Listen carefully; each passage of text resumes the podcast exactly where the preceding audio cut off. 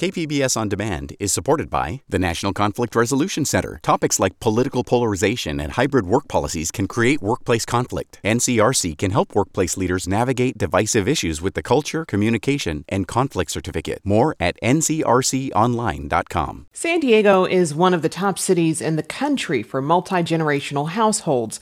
More than 10% of people live with three or more generations under the same roof, and each home is different. KPBS reporters Gustavo Solis and Katie Hyson explore this increasingly common dynamic, and they join us now with more on the triumphs and challenges of multi generational households. Katie, Gustavo, welcome. Thanks for having us. Hello. KPBS On Demand is supported by the National Conflict Resolution Center. Topics like political polarization and hybrid work policies can create workplace conflict. NCRC can help workplace leaders navigate divisive issues with the Culture, Communication, and Conflict Certificate. More at ncrconline.com. So let's start off by examining the multi generational household. What exactly does that mean? Gustavo, I'll start with you. Well, I think it's kind of self explanatory, right? Multiple generations living in one house, and it manifests itself in different ways, right? It could be just living with, with a grandparent, multiple grandparents, could be multiple parts of the family, like extended family living with cousins and aunts all under one roof. So, Katie, is this dynamic becoming more common in America? Very much so. That's partly because the populations that are growing fastest in the US are culturally more likely to live in these multi generational households. But it's also rising among non Hispanic white Americans, likely because of lack of affordable housing. And people are just living longer, so aging parents need care. Gustavo, what is it about San Diego that makes it one of the top cities for this sort of family dynamic? I mean, the rent is just too high, right? It's hard to live alone in San Diego. Just look at the numbers, right? I mean, median income for household in San Diego is 89,000 according to the Census Bureau. Median rent is almost 3,000, right? That's $36,000 a year that you're spending on rent. The numbers just don't add up with how much people make over here and how much the rent is. I can see the benefit of having a large family to rely on. Katie, can you talk about some of the benefits of a multi generational household? Sociologists say that living in a multi generational household leads to better life outcomes like higher rates of college attendance, more social mobility, more women in the workforce. They can share finances and childcare. And these families tend to build more capital, not just in their finances, but also in community relationships. KPBS On Demand is supported by the National Conflict Resolution Center. Topics like political polarization and hybrid work policies can create workplace conflict. NCRC can help workplace leaders navigate divisive issues with the Culture, Communication, and Conflict Certificate. More at ncrconline.com. You're listening to KPBS Midday Edition, and we're talking about multi generational households here in San Diego. Question Does living with parents and grandparents as an adult create tension at all? What are your thoughts on that, and what's being experienced by people you spoke with? I think it totally depends on each family situation, and that's going to be shaped a lot by privilege. You know, how much privacy and space you can buy. So, the family I spoke with is living on these gorgeous 12 acres of nature. The house is paid off. The grandparents built a separate building for their bedroom and bathroom, and they say there's very little tension. But that situation is not the case for most of San Diego's multi generational households. You know, it's very different if you have to live um, on the couch or in the garage versus an, an in law suite, for example. And Gustavo, what about you?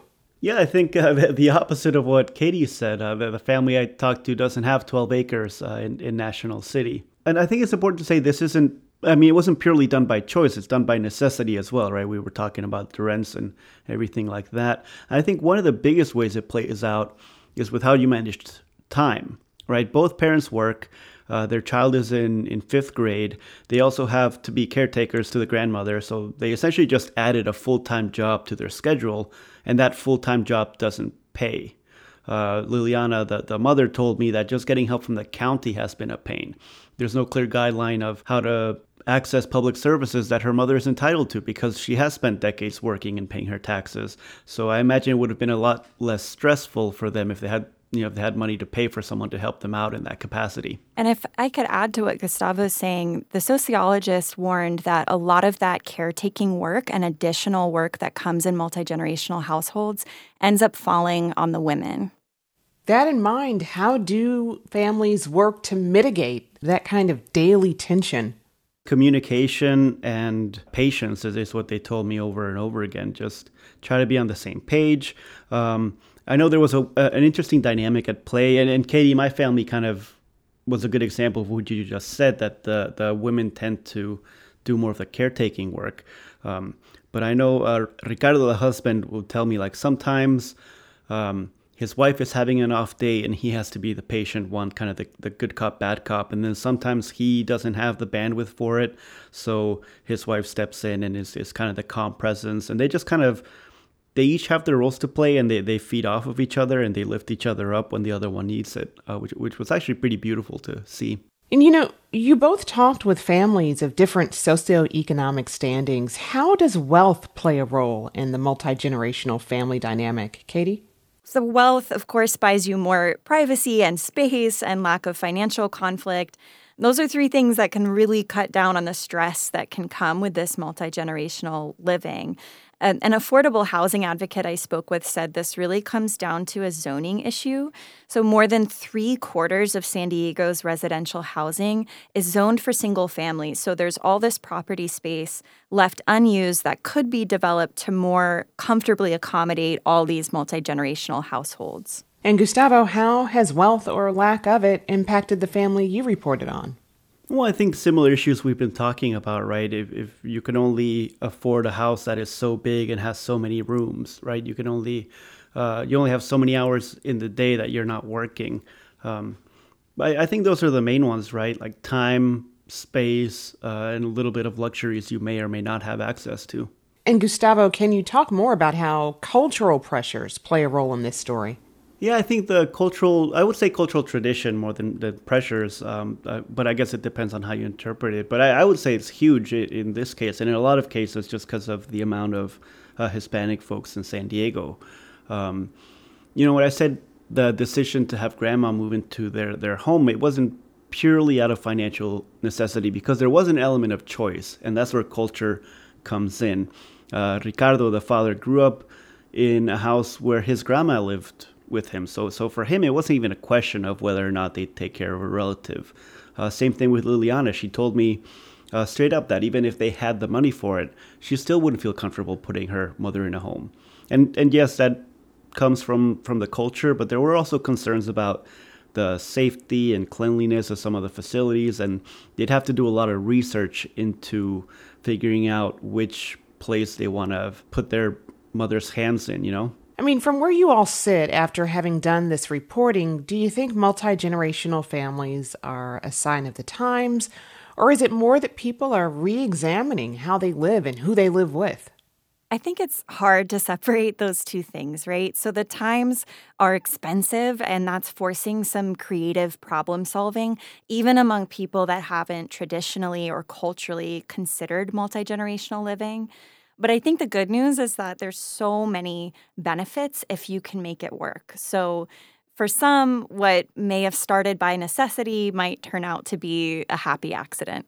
I think the pandemic plays an interesting part in all this, right? Because we were so isolated for a couple years and uh, there was really like that that struggle and need and desire to be closer with family. I think maybe that is coming to play a little bit in, in the minds of people, just taking the the quote unquote post pandemic time to really reassess what's important to you, what's not important to you, and how you want to spend your time and, and who you want to live it with. And in, in, my case, my family actually m- were together during COVID lockdown, intending to uh, move out, it was meant to be a temporary visit, and they just never left after lockdown opened up. I've been speaking with KPBS reporters Katie Hyson and Gustavo Solis about their stories on multi generational households in San Diego. Thanks so much, you both, for talking with us. Thank you. Yeah, thanks for having us.